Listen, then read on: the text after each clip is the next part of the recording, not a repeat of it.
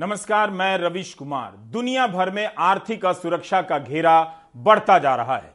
Ukraine युद्ध के कारण दुनिया भर के नेता अपना संतुलन भी खो रहे हैं। सब एक दूसरे से डरे हुए हैं और एक दूसरे को डराने में लगे हुए हैं। पहले रूस के राष्ट्रपति व्लादिमीर पुतिन ने संकेत दिया कि रूस की रक्षा में वे सभी ताकतों का इस्तेमाल कर सकते हैं। इसे इस तरह से भी समझा गया कि पुतिन ने परमाणु हथियारों के इस्तेमाल की चेतावनी दे दी है।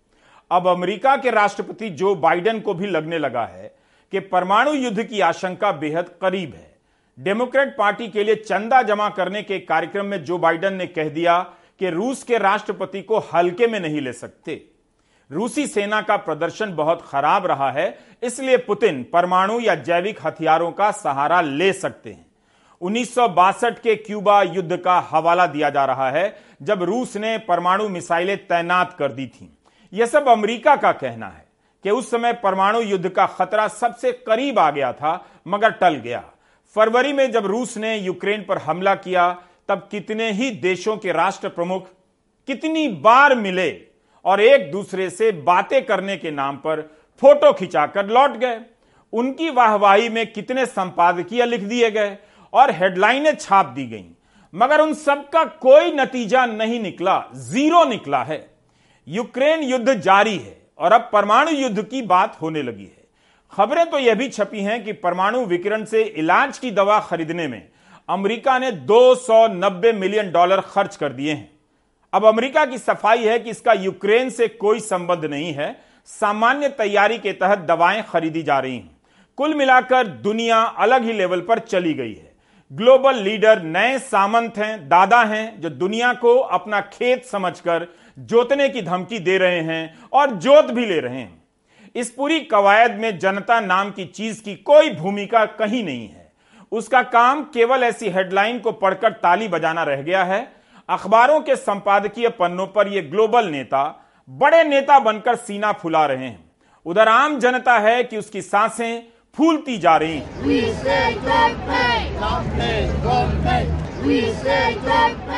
तबाही तो अमेरिका में भी आई। मगर यूरोप ने जो कीमत चुकाई है, वह अप्रत्याशित है। ब्रिटेन से आने वाली खबरों पर नज़र रखिए। वहाँ दुकानें और बिज़नेस के बंद होने की आंधी चल रही है। वॉल स्ट्रीट जर्नल ने लिखा है कि गैस और बिजली का बिल इतना ज़्यादा हो गया है कि दुकान से लेकर दफ्तर तक चलाना असंभव होता जा रहा है। आम लोगों की गृहस्थी चरमरा गई है, क्योंकि उनकी कमाई के अनुपात में बिजली बिल और गैस का बिल बहुत ज़्यादा हो गया है। बाकी चीज़ों के अलावा वहाँ पर इसे एनर्जी बिल कहा जाता है। सर्दियाँ भी आ रही हैं, तापमान गिरेगा तो घरों को गर्म करने के लिए बिजली कहाँ से आएगी? हीटर कैसे चलेंगे? इस चिंता में ब्रिटेन के लोग डरे हुए हैं। रूस के कारण गैस की सप्लाई बहुत प्रभावित हुई है। ब्रिटेन के नेशनल ग्रिड के हवाले से खबरें छप रही हैं कि लोगों को बिजली कटौती के लिए तैयार रहने के लिए कह दिया गया है। हर दिन तीन घंटे की बिजली कटौती हो सकती है। इस खबर पर चिंता जताई जा रही है कि जो लोग अपने घरों में डायलिसिस करा रहे हैं, इलाज के लिए मशीनों पर निर्भर हैं, उनका क्या होगा जब बिजली चली जाएगी? लोगों से अपील की जा रही है कि बिजली का इस्तेमाल सोच समझकर कम से कम कीजिए। मीडिया में आम लोग कह रहे हैं कि एनर्जी बिल उन्हें कंगाल कर रहा है। इस कारण वे कोशिश करेंगे कि कहाँ तक न्यूनतम तापमान को इन सर्दियों में सह सकते हैं। उसके बाद ही घर को गर्म करने के लिए हीटर का इस्तेमाल करेंगे। यह हालत हो गई है ब्रिटेन की। मजबूर होकर सरकार को आदेश देना पड़ा है कि किसी का भी एनर्जी बिल ढाई हज़ार पाउंड सालाना से अधिक नहीं होगा। इस कारण सरकार पर भारतीय रुपए में सवा आठ लाख करोड़ रुपए तक का खर्चा आ रहा है। कल्पना कीजिए ब्रिटेन के लोग बिजली का इस्तेमाल कर सकें इसके लिए वहाँ की सरकार सवा आठ लाख करोड़ रुपए की सब्सिडी दे रही है। एनर्जी बिल के कारण लोगों की कमाई घटी है, लोग खर्च करने की स्थिति में नहीं है। एक नया डेटा आया है कि 22 प्रतिशत आबादी को घर चलाने के लिए कमाई के साथ साथ लोन लेना पड़ रहा है और लोन महँगा होता जा रहा है। आबादी का बड़ा हिस्सा बचत नहीं कर पा रहा। यहाँ महँगाई 40 साल में सबसे अधिक है। केवल बिजली बिल ही नहीं, हर चीज़ महँगी हो चुकी है ज़ाहिर है लोग खर्च कम कर रहे हैं और इस कारण दुकानों से लेकर कंपनियों की हालत खराब हो रही है, सामान नहीं बिक रहे। वॉल स्ट्रीट जर्नल ने लिखा है कि इस साल के पहले छह महीनों में ढाई लाख से अधिक कंपनियाँ बंद हो गईं। माना जा रहा है कि इनमें सबसे अधिक छोटे स्तर की कंपनियाँ या बिज़नेस हैं, जिनमें आठ से दस लोग काम करते हैं। ब्रिटेन में दुकानों और बिज़नेस के बंद होने की आंधी चल रही है। Pub cafe bakery book store दनादन बंद हो रहे हैं। तेज रफ्तार से बिज़नेस फेल हो रहे हैं। कंपनियों से लेकर आम लोगों ने खरीदारी बंद कर दी है। कहा जा रहा है कि उपभोक्ताओं का आत्मविश्वास 1974 के स्तर पर पहुँच गया है, सबसे कम है। ब्रिटेन का मिडिल क्लास तबाह साफ़ है कि अमेरिका और यूरोप के देशों के प्रतिबंध की राजनीति से युद्ध नहीं रुकता है। प्रतिबंध चलते रहते हैं, धंधा भी चलता रहता है, मगर जनता तबाह होती रहती है ब्रिटेन में भी, जर्मनी में भी और अमेरिका में भी। नव उदारवाद के दौर में जो सरकारें कहने लगी थी कि पेट्रोल से लेकर बिजली के बिल बाज़ार से तय होंगे, इसमें सरकार की कोई भूमिका नहीं है। अब वही सरकारें तय कर रही हैं कि एक सीमा से ज़्यादा बिजली का बिल नहीं हो सकता। ब्रिटेन की कंपनियाँ तो सरकार से ही मांग कर रही हैं कि बिजली बिल की सीमा उनके लिए भी तय कर दी जाए, जिस तरह से आम उपभोक्ताओं के लिए तय की गई है। मगर वहाँ भी उनके लिए भी बिजली बिल बहुत ज़्यादा है। 300 प्रतिशत तक बिजली बिल बढ़ा है। ब्रिटेन की बात कर रहा हूँ। 2021 से ही ब्रिटेन में बिजली के बिल बढ़ने शुरू हो गए थे। यूक्रेन युद्ध से बहुत पहले। सबको पता था कि कोविड के कारण आर्थिक तबाही आने वाली है, लेकिन तब भी किसी ने यूक्रेन युद्ध को रोकने की गंभीर कोशिश नहीं की। अमेरिका का साथ देने के कारण यूरोप तबाह होने लगा है और अमेरिका अपने लिए तेल का जुगाड़ करने में लगा है। खबरें आ रही हैं कि वेनेजुएला से प्रतिबंध हटाए जा सकते हैं ताकि वहाँ से तेल खरीदे जा सकें। नवंबर में अमेरिका में चुनाव है और वहाँ भी पेट्रोल बहुत महँगा होता जा रहा है। ओपेक प्लस देशों ने कच्चे तेल के उत्पादन के टारगेट को कम कर दिया। इससे कच्चे तेल के अंतर्राष्ट्रीय दाम बढ़ेंगे और फिर से हर जगह पेट्रोल, डीजल और महँगा होगा। तो दुनिया इस नाजुक स्थिति में है। आए दिन रेटिंग एजेंसियाँ ऐलान कर रही हैं कि दुनिया में मंदी आने वाली है। भारत में भी जीडीपी के विकास दर में लगातार कटौती का ऐलान होता जा रहा है। मूडी ने तो भविष्यवाणी कर दी कि भारत की जीडीपी आठ दशमलव आठ प्रतिशत होगी। अब वही मूडी अपना मूड बदलकर कह रही है कि सात दशमलव सात प्रतिशत रहेगी। अंतर्राष्ट्रीय मुद्रा कोष ने कहा था कि भारत की जीडीपी आठ दशमलव दो प्रतिशत की दर से बढ़ेगी। लेकिन अब उसने भी घटाकर सात दशमलव चार प्रतिशत कर दिया है।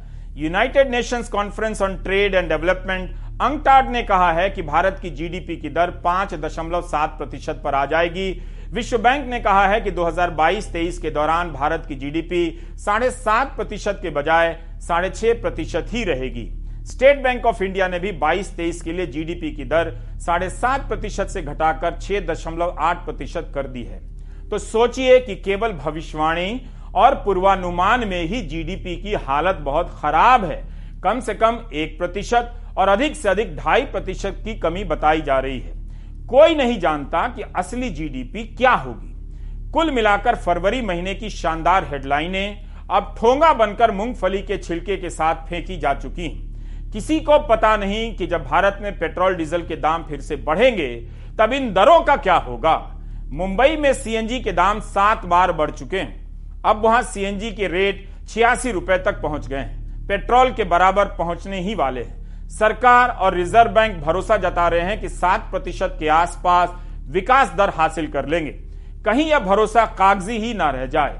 वैसे प्रधानमंत्री के आर्थिक सलाहकार समिति के अध्यक्ष विवेक देबराय का पिछले महीने बयान था कि उन्हें निजी तौर पर हैरानी होगी।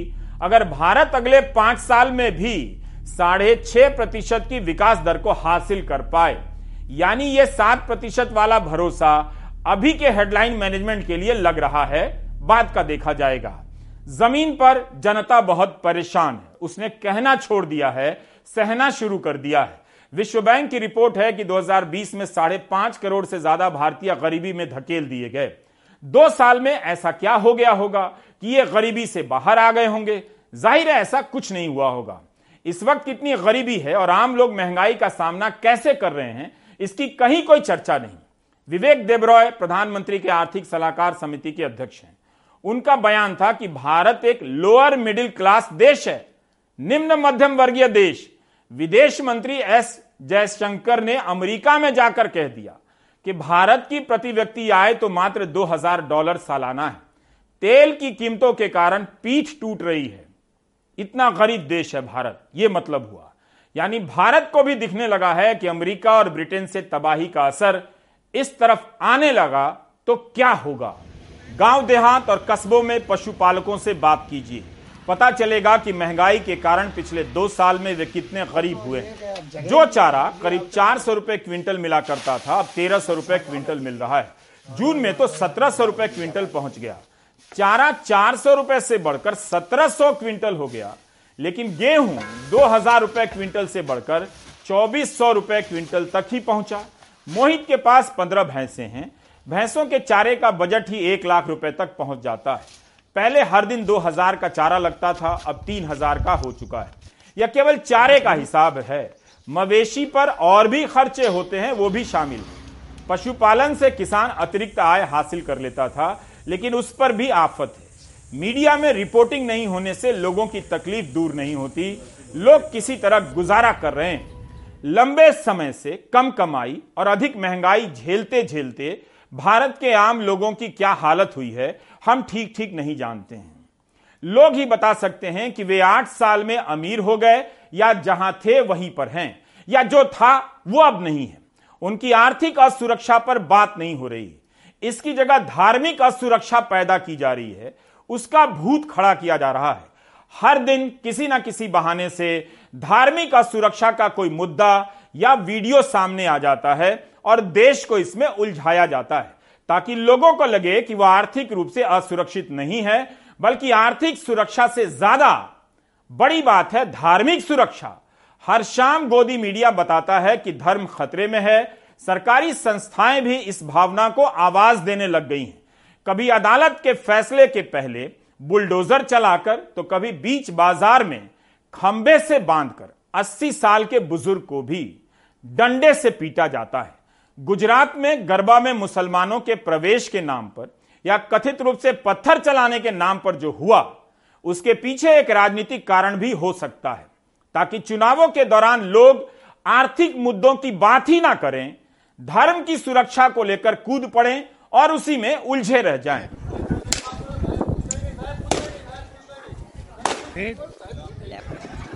जिन्हें खंबे से बांधा गया है, उन्हें पुलिस नहीं पकड़ा है और उन पर आरोप है कि ये लोग गरबा के कार्यक्रम पर पत्थर बरसा रहे थे।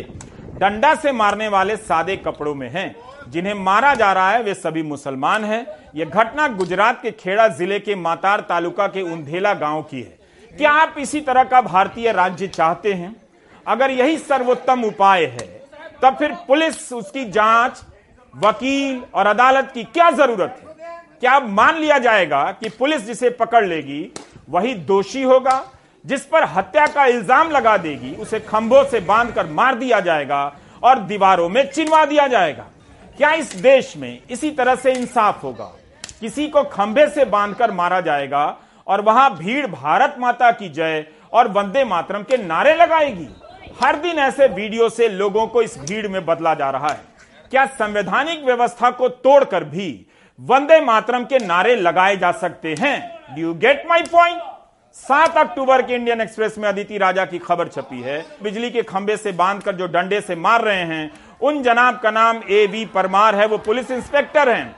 उनके साथ sub inspector D B Kumawat हैं। इस रिपोर्ट के लिए दोनों से संपर्क किया गया एक्सप्रेस की तरफ़ से, मगर रिपोर्ट में लिखा है कि जवाब नहीं मिला। आप एक काम कीजिए, पत्थर चलाने की घटनाओं के नाम से सर्च कीजिए। आप पाएँगे कि पिछले आठ साल में कई राज्यों में पत्थर चलाने का भूत खड़ा कर एक समुदाय को निशाना बनाया गया और कई मामलों में ऐसी घटनाएँ गलत निकली। तब आपको पत्थर मारने की राजनीति का सही सही अंदाज़ा होगा। हाल ही में गृहमंत्री अमित शाह ने गुजरात दौरे पर कहा कि 2002 के बाद पैदा हुए उन किशोरों से अगर पूछा जाए तो वह कर्फ्यू के बारे में नहीं बता सकेगा।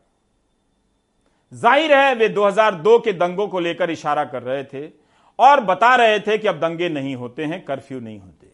फिर उस गुजरात में गरबा के समय अचानक से टकराव की इतनी घटनाएँ कैसे बढ़ गई? कहीं पत्थर चल रहे हैं तो कहीं लोग दूसरे समुदाय के लोगों को गरबा के भीतर से पकड़ ला रहे हैं। और इस तरह से बता रहे हैं जैसे इस देश में साजिश चल रही है। क्या बिजली के खंभे से बांधकर चार लोगों को डंडे से पीटने की घटना को आप 2002 से शुरू हुई राजनीति से अलग कर सकते हैं?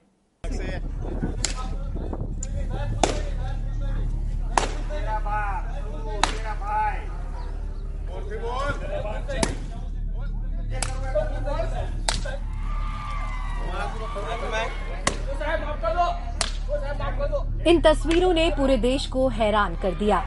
पुलिस वाले सबके सामने मुस्लिम पुरुषों की पिटाई कर रहे हैं। इन पर आरोप है कि गरबा के कार्यक्रम में इन्होंने पत्थर फेंके।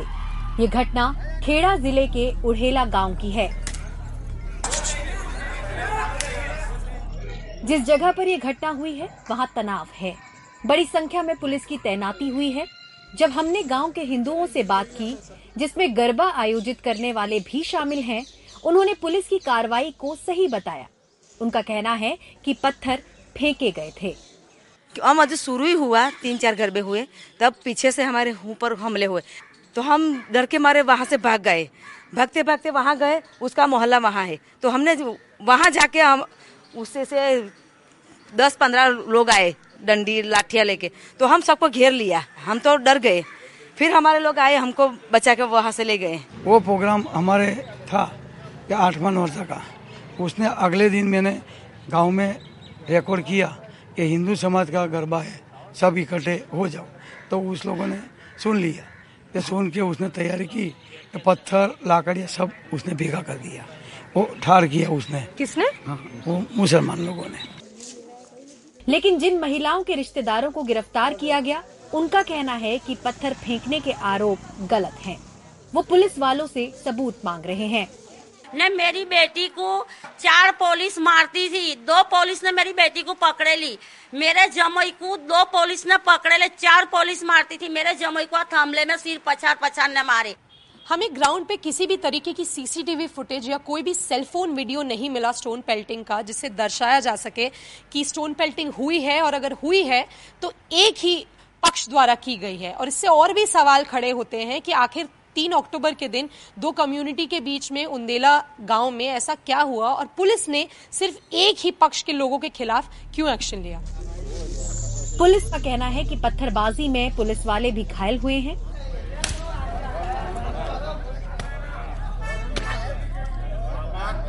हालाँकि वो जाँच कर रहे हैं कि अगर पिटाई का ये वीडियो सही होगा तो कार्रवाई हो सकती है। जो वायरल वीडियो हुआ है उसके बारे में सीनियर ऑफिसर्स ने इसको गंभीरता से लेके गंभीरता से लिया है और उसका इन्वेस्टिगेशन एक क्लास वन ऑफिसर को दिया गया है डिप्टी एसपी को। और डिप्टी एस की एसपी जो प्रायोरिटी के बेस पे उनका इन्वेस्टिगेशन कर रहे हैं और एज सुन एज पॉसिबल जल्द से जल्द जितना हो सके इतना जल्द से जल्द उसमें डिटेल्ड रिपोर्ट सबमिट करने के लिए आदेश किया गया है। तो वो हर एक पॉइंट की अच्छे से इंक्वायरी करेंगे और डिटेल्ड रिपोर्ट भेजेंगे। और बिल्कुल उसमें जो भी सत्य होगा वो उसमें मेंशन होगा तो उसके मुताबिक आगे आगे आगे आगे कार्यवाही हो जाएगी।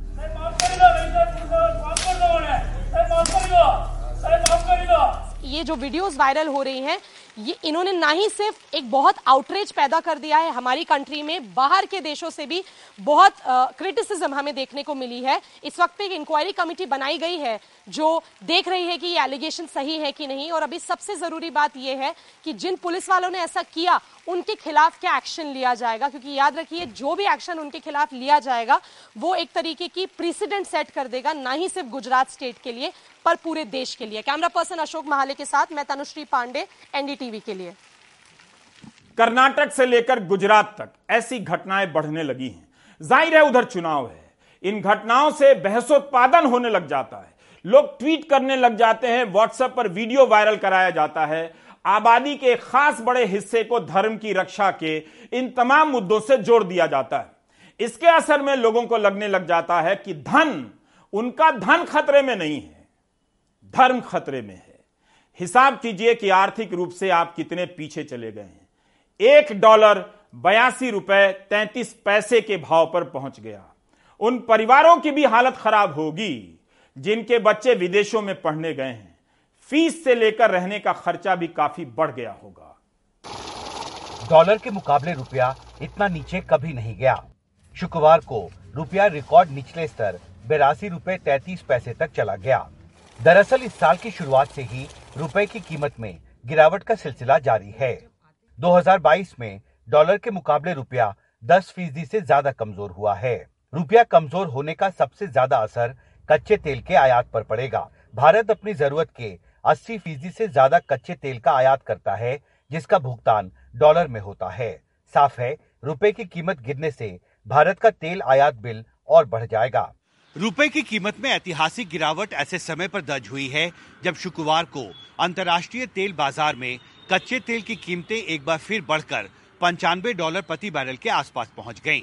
बुधवार को ही ओपेक देशों ने 1 नवंबर से प्रतिदिन 20 लाख बैरल तेल का उत्पादन कम करने का फैसला किया है, जिसके बाद से तेल की कीमतें और बढ़ने की आशंका है ज़ाहिर है, इससे भारत का करंट अकाउंट डेफिसिट बढ़ेगा और साथ ही बढ़ी हुई पेट्रोल और डीजल की कीमतों के इस दौर में राहत की गुंजाइश भी घटेगी। ऑयल ऐसा है कि जिसकी हम कंजम्पशन कट डाउन नहीं कर सकते बहुत कट कम कर दो तो उसके चलते क्या होगा हमारा ओवरऑल इंपोर्ट बिल जो है वो बढ़ जाएगा। हमारा ट्रेड डेफिसिट भी बढ़ते चला जाएगा करंट अकाउंट डेफिसिट उसके चलते क्या होगा कि लोगों का जो बाहर के लोग जो यहाँ पे कैपिटल ले आते हैं उसकी एक्सपेक्टेशन में ही है कि ये तो इन्फ्लेशन बढ़ते जाएगा। तो वो हो सकता है थोड़ा कैपिटल लाना कम कर दे निकालना बढ़ा दे। तो उसके चलते ये रुपी ज़्यादा फॉल करने की और ज़्यादा फॉल करने की एक आशंका हो सकती है। और उसके चलते हमारा इन्फ्लेशन और बढ़ेगा। ऑयल का प्राइस भी और बढ़ जाएगा रुपीज़ के यू नो ग्लोबल प्राइस तो बढ़ ही रहा है बट उसको रुपी में कन्वर्ट करेंगे तो और ज़्यादा बढ़ेगा। रुपया कमज़ोर होने से कोयला लौह अयस्क जैसे कमोडिटी के आयात पर खर्च भी बढ़ेगा। साथ ही mobile laptop TV solar panels जैसे इलेक्ट्रॉनिक आइटम्स के कंपोनेंट्स के इंपोर्ट पर भी खर्च बढ़ेगा। शॉर्टर टर्म में क्या किया जाए उसके लिए बहुत ही महत्वपूर्ण है कि इसके ऊपर सरकार को आरबीआई को अच्छे से विचार करना चाहिए। और जहाँ तक हम समझते हैं कि जो जो हमारे इसेंशियल्स हैं जिस जिस तरीके से हम क्रूड इंपोर्ट करते हैं खास करके या या फिर जो और हम ज़रूरी वस्तुएँ जो इंपोर्ट करते हैं उनके लिए एक स्पेशल विंडो को और स्ट्रेंथन करना चाहिए। जैसे जिसमें कि डॉलर उनको आरबीआई के विंडो से अवेलेबल हो तो उस तरीके से क्या होगा कि जो स्पेकुलेशन है मार्केट में डॉलर के लिए वो कम हो जाएगी। और जो डिमांड फॉर डॉलर है जो खासकर जो नीडी लोग हैं उनको एक सिंगल विंडो से डॉलर मिल पाएगा। एक्सपोर्टरों का एक तबका खुश है फार्मा और आईटी जैसे सेक्टरों में। एक्सपोर्टरों को फ़ायदा होगा क्योंकि उन्हें पेमेंट डॉलर में मिलता है। अंतर्राष्ट्रीय अर्थव्यवस्था पर मंदी के बादल गहराते जा रहे हैं और गुरुवार को ही वर्ल्ड बैंक ने वित्तीय साल 2022-23 के दौरान भारत की पहले अनुमानित विकास दर को 7.5 फ़ीसदी से घटाकर 6.5 फ़ीसदी कर दिया है। ज़ाहिर है, ऐसे माहौल में कमज़ोर होता रुपया भारत सरकार के लिए एक बड़ी चुनौती बनता जा रहा है और इससे निपटने के लिए सरकार को आरबीआई के साथ मिलकर जल्दी पहल करना होगा। दिल्ली से प्रेम सिंह के साथ Himanshu Shekhar, NDTV India.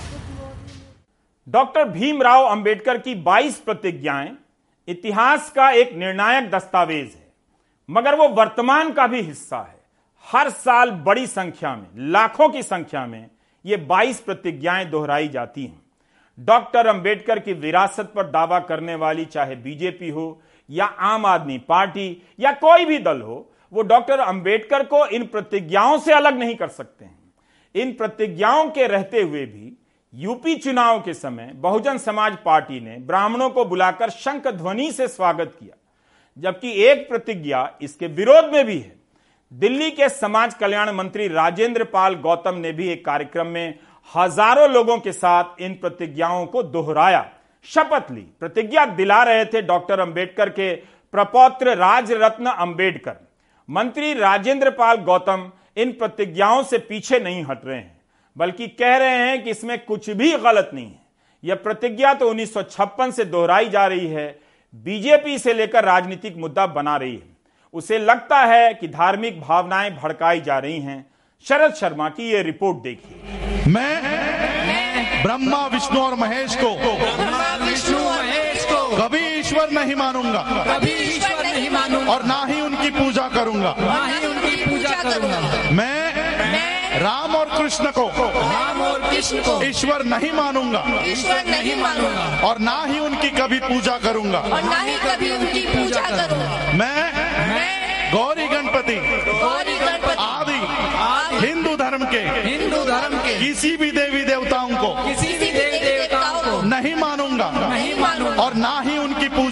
करूँगा और ना ही उनकी पूजा करूँगा मैं इस सिद्धांत को मानूँगा इस सिद्धांत को मानूँगा। कि सभी मनुष्य सभी मनुष्य एक समान है। एक समान है। मैं समानता की मैं समानता की स्थापना के लिए स्थापना के लिए प्रयत्न करूँगा। प्रयत्न करूँगा। मैं मनुष्य मात्रा की मनुष्य मात्र के उन्नति के लिए उन्नति के लिए हानिकारक हानिकारक तथा मनुष्य को तथा मनुष्य को ऊंच नीच मानने वाले ऊंच नीच मानने वाले अपने पुराने हिंदू धर्म का अपने पुराने हिंदू धर्म पूरी तरह से पूरी तरह से त्याग करता हूँ त्याग करता हूँ और बुद्ध धर्म का और बुद्ध धर्म का इस वायरल वीडियो के आधार पर बीजेपी, केजरीवाल सरकार और आम आदमी पार्टी पर आरोप लगा रही है कि उन्होंने हिंदू देवी देवताओं का अपमान किया है। वो हिंदू विरोधी हैं। इसमें दिल्ली की केजरीवाल सरकार के मंत्री राजेंद्र पाल गौतम शपथ दिलाते हुए नज़र आ रहे हैं। बीजेपी राजेंद्र पाल गौतम की बर्खास्तगी की मांग कर रही है। अरविंद केजरीवाल, आपका ये मंत्री दंगा कराने की स्थिति में जा रहा है। अब ये उनकी इतनी बड़ी वो गलती नहीं किए हैं साजिश है और इसके बाद हमें सिर्फ़ और सिर्फ़ उनके ऊपर कार्रवाई कर चाहिए। अगर अरविंद केजरीवाल करते हैं तो ठीक नहीं करते हैं तो हम इस नफरत फैलाने वाले इशू को हम चाहे जिस स्तर तक ले जाना होगा लेके जाएँगे।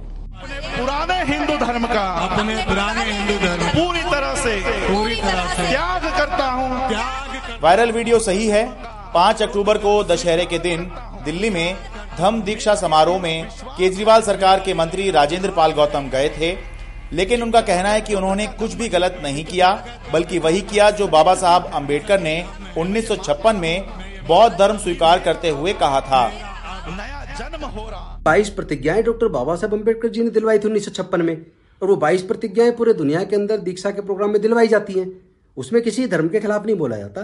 बौद्ध धर्म तो वैसे भी सबकी आस्था का आदर करता है और भारत का संविधान सबको अपने आस्था को मानने की इजाज़त देता है।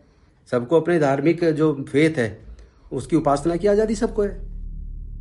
दरअसल 14 अक्टूबर 1956 को बाबा साहब अंबेडकर ने दलितों पर हो रहे अत्याचार और भेदभाव से निराश होकर हिंदू धर्म का त्याग किया था और बौद्ध धर्म अपनाया था। उन्होंने 22 प्रतिज्ञाएँ करवाई थी, जो आज तक हर दीक्षा कार्यक्रम में करवाई जाती हैं। डॉक्टर बाबा साहब अंबेडकर की। राजेंद्र पाल गौतम वाले कार्यक्रम में भी वही 22 प्रतिज्ञाएँ दोहराई जा रही थी। 14 अक्टूबर 1956 को जब बाबा साहब भीमराव अंबेडकर ने बौद्ध धर्म की धम्मा की दीक्षा ली तो उन्होंने अपने फॉलोअर्स को आ, से 22 प्रतिज्ञाएँ करवाई क्योंकि अब वो नए धर्म में जा रहे हैं। तो नए धर्म में जाने का मतलब है कि पुराने धर्म में जब वो थे तो पुराने धर्म की चीज़ों को उन्हें रिजेक्ट करना था। अब आप सोचेंगे कि अगर ये वही प्रतिज्ञाएँ हैं जो बाबा साहब अंबेडकर ने करवाई थी और तब से ही ये चली आ रही हैं तो और उन्हीं प्रतिज्ञाओं को अगर इस कार्यक्रम में दोहराया गया है तो फिर विवाद किस बात को लेकर है? तो विवाद की बात बस ये है कि राजनीति है, चुनाव है, गुजरात है। दिल्ली से अपने कैमरा सहयोगी एजे जोसेफ के साथ मैं शरद शर्मा, एनडीटीवी इंडिया। प्रधानमंत्री मोदी से लेकर आरएसएस के प्रमुख मोहन भागवत तक डॉक्टर अंबेडकर को आदर्श मानते हैं। उनकी जयंती पर भव्य कार्यक्रम किए जाते हैं। अब उन्हीं को बताना चाहिए कि वे इन प्रतिज्ञाओं को मानते हैं या नहीं। लेकिन तब उन्हें यह भी बताना पड़ेगा कि इन प्रतिज्ञाओं के बिना डॉक्टर अंबेडकर को कैसे माना जा सकता है। आप ब्रेक ले लीजिए।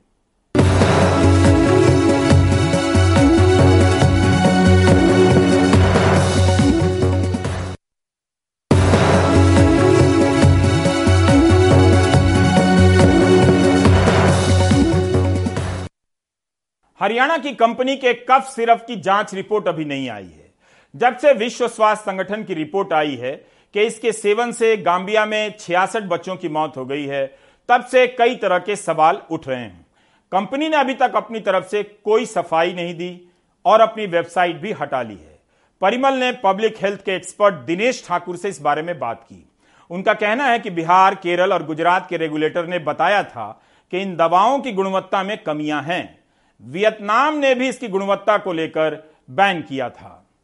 इस वक्त हमारे साथ दिनेश ठाकुर हैं जो पब्लिक हेल्थ एक्टिविस्ट हैं। आप सर आप बाहर रहते हैं अभी इंडिया में आए हुए हैं। एक किताब भी आपने लिखी है उसमें तमाम दवाइयों को लेकर ही ज़िक्र होगा। उस पर भी चर्चा हम लोग करेंगे। लेकिन सबसे पहला सवाल ये कि जो फार्मास्यूटिकल है मेड इन फार्मास्यूटिकल्स जिसको लेके सवाल उठ रहे हैं और देश की साख पर भी सवाल उठ रहे हैं उसको लेके पहले से क्या रिकॉर्ड है जो आपने देखा होगा, समझा होगा। देश और दुनिया में बाकी जगहों पे उसके ड्रग्स को लेकर। देखिए, क्या है ना कि ऐसी जो हम अब आज बात कर रहे हैं कि एक कंपनी है मेड फार्मास्यूटिकल हरियाणा में ही है यहाँ पे। उसके बारे में बात कर रहे हैं। पर ऐसी हज़ारों कंपनियाँ हैं हमारे यहाँ, जो दवाइयाँ बनाती हैं और हमारे मेडिकल स्टोर्स में जाती हैं। इस कंपनी का नाम इसलिए आया है कि इनकी एक चार दवाइयाँ जो काफ़ी बताई थी बच्चों के लिए, ये जहरीली पाई गई। और 66 बच्चों की मौत हो गई वहाँ पे जामिया में। मुझे करीब एक दिन लगा इस कंपनी के मतलब बैकग्राउंड पता करने के लिए कि इसकी ट्रैक रिकॉर्ड क्या है इस कंपनी की। पहले किसी स्टेट में इनकी दवाइयों की गुणवत्ता में कोई कमी पाई गई।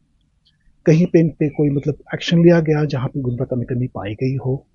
या आ, ऐसा कोई रिकॉर्ड इस कंपनी का है जिस जिसके कारण हम ये कह सके कि भाई इस कंपनी की रिकॉर्ड कैसी है।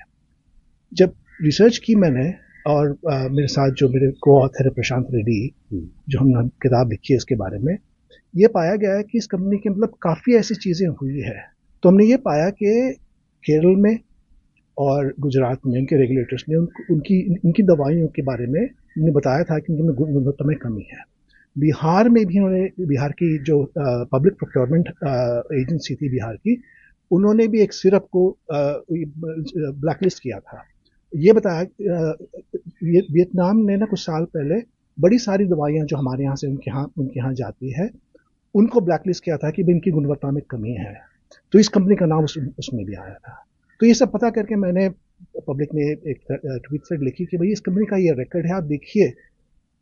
बट मूल सवाल ये बनता है कि जब इस कंपनी का इस तरह का रिकॉर्ड है तो इसको परमिशन कैसे दी गई कि इनके प्रोडक्ट को बाहर एक्सपोर्ट कर सके? ये जो परमिशन जो एक्सपोर्ट की परमिशन दी जाती है, सिर्फ़ भारत सरकार सेंट्रल ड्रग रेगुलेटर देता है। इंडिविजुअल स्टेट्स के जो रेगुलेटर्स हैं, वो लोग अपने स्टेट में जो होता है, उसके उसके ऊपर उनकी निगरानी होती है। पर जो एक्सपोर्ट करते हैं तो भारत सरकार से परमिशन लेना पड़ता है, उसको कहते हैं certificate of pharmaceutical product Dinesh sir, एक बार फिर से आना चाहते हैं मेड इन फार्मास्यूटिकल्स पर क्योंकि लोगों की नज़रें भी हैं। सरकार एक तरीके से बचाव करने की मुद्रा में भी थी। क्योंकि वो कह रही थी कि जो डब्ल्यू को नॉर्म्स फॉलो करने चाहिए उन्होंने नॉर्म्स फॉलो नहीं किया। खैर उस पर बाद में आएँगे। लेकिन सबसे पहली बात ये कि भारत को लेकर जो मैंने अभी तक देखा है आपके थ्रेड में जो आपने रिसर्च किया है बिहार है जम्मू कश्मीर है केरला है गुजरात है ये तमाम राज्य हैं जहाँ पे मेड इन फार्मास्यूटिकल्स को लेकर देश भर में और दुनिया में वियतनाम में बिल्कुल।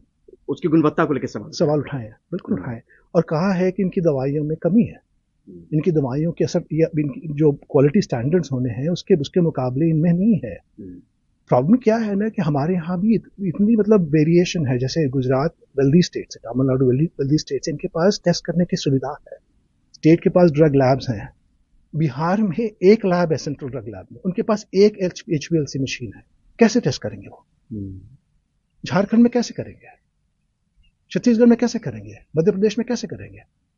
जहाँ पे हमारे पास सुविधा ही नहीं है टेस्टिंग की। और वहाँ पे अगर इस तरह का हादसा हो भी जाता है तो कहाँ रिपोर्ट होता है? मतलब सीधे तौर पे ये कहा जा सकता है कि जिस हिसाब से सीडीएससीओ की भूमिका होनी चाहिए थी। नहीं है बिल्कुल नहीं है। और ये आज की बात नहीं है। बहुत शुक्रिया हमसे बात करने तो कुल मिलाकर एक सबक लेने की ज़रूरत है। अगर सीख लेंगे तो आने वाले वक्त में इस तरह की घटनाएँ फिर दोबारा नहीं होंगी। गुड़गांव से कैमरा पर्सन प्रेम सिंह के साथ परिमल कुमार एनडीटीवी इंडिया आप देख रहे थे प्राइम टाइम नमस्कार।